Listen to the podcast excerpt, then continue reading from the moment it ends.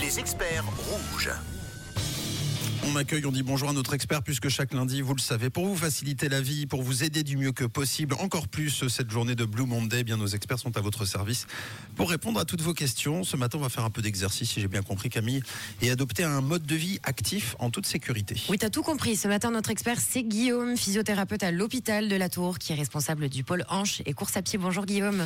Bonjour Camille, bonjour à tous, bonjour Rouge. Ça va bien? Ouais, très bien, impeccable. Merci beaucoup pour l'invitation. Merci à toi d'être l'expert du 6-9 de Rouge ce matin. Alors explique-nous un petit peu, Guillaume, le rôle d'un physiothérapeute. Le rôle d'un physiothérapeute aujourd'hui, il est assez large. C'est une profession qui a beaucoup évolué. Euh, je crois qu'il se passe surtout sur trois axes. Le premier, c'est le diagnostic. Il ne faut pas hésiter à venir voir son physio pour comprendre ce qu'on a et comprendre les causes de sa problématique. Le deuxième axe, c'est la rééducation qui dépend du diagnostic. Une fois qu'on sait ce qu'il y a, ben, on peut essayer de mettre en place des choses pour euh, adapter le corps à la problématique et régler cette problématique-là si on peut.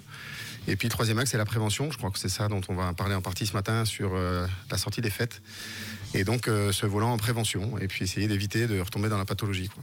Alors à quel moment déjà on doit se dire tiens ben là faudrait peut-être que j'aille voir un physio? Parce que c'est jamais évident de savoir en fait. Ouais, c'est une question compliquée parce que si on arrive trop tard on nous dit que c'est trop tard, si on arrive trop tôt on nous dit qu'on y va un peu trop souvent.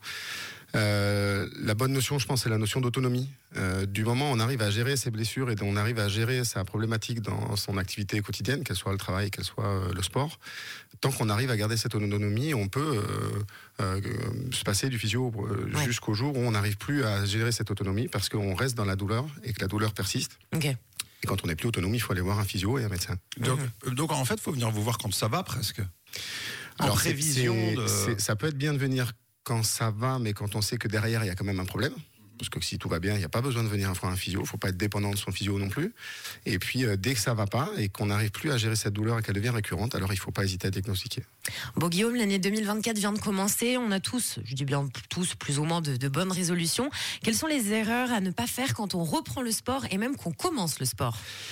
La question est bien tournée parce qu'il y a deux, euh, effectivement, il y a deux groupes de personnes. Il y a ceux qui faisaient déjà du sport avant, qui sont arrêtés 15 jours, qui ont abusé ou pas des fêtes. Eux, ils ont euh, déjà vécu, une expérience, donc la reprise, elle va se faire un peu plus facilement. Il faut juste diminuer un petit peu sa charge parce qu'on sait qu'au-delà de 6 jours d'arrêt, on est déjà dans la désadaptation. Donc euh, 15 jours d'arrêt, c'est déjà suffisant pour euh, gérer différemment sa reprise, même si on a l'habitude de faire du sport. D'accord Et la deuxième partie, c'est ceux qui commencent. Comme qui moi. prennent des bonnes résolutions, bravo Camille. Euh, et qui, eux, par contre, devront être beaucoup plus progressifs et se faire sûrement encadrer un petit peu au départ pour éviter les grosses erreurs. Bon, vous l'avez compris, ce matin, on parle de vous avec Guillaume, notre expert physiothérapeute. Vous posez vos questions. 079 548 3000. Alors, on a Francine qui nous dit Bonjour Rouge, je me tiens pas très très bien au boulot. J'aurais besoin de conseils par rapport à ma posture et entre guillemets l'ergonomie au travail. Est-ce qu'il y a quelque chose à faire pour que je me sente mieux et que j'ai pas ces douleurs systématiques dans le dos? Ouais. Il y a, y a deux notions derrière. Il y a l'ergonomie au travail. C'est pas vraiment mon boulot. Il y a des ergothérapeutes qui font ça très bien. Et donc, euh, il y a du matériel qui existe, effectivement, pour gérer la position, savoir si le siège est assez haut, assez bas, la position de l'ordinateur, etc. Et puis, il y a ce qui nous concerne, nous, un peu plus les physios, c'est-à-dire la capacité de la structure à supporter la charge de travail. Et être assis, c'est une charge de travail. C'est-à-dire que si on est tout le temps assis, eh ben, les structures, elles peuvent souffrir. Et notre bilan à nous, ce serait de savoir si cette dame, euh, si, euh, si euh, ton auditrice, elle est euh, suffisamment euh, forte, si elle est suffisamment préparée, et s'il y aurait besoin de un peu de rééducation, ou ne serait-ce que de la pratique du sport, pour pouvoir préparer et supporter son travail.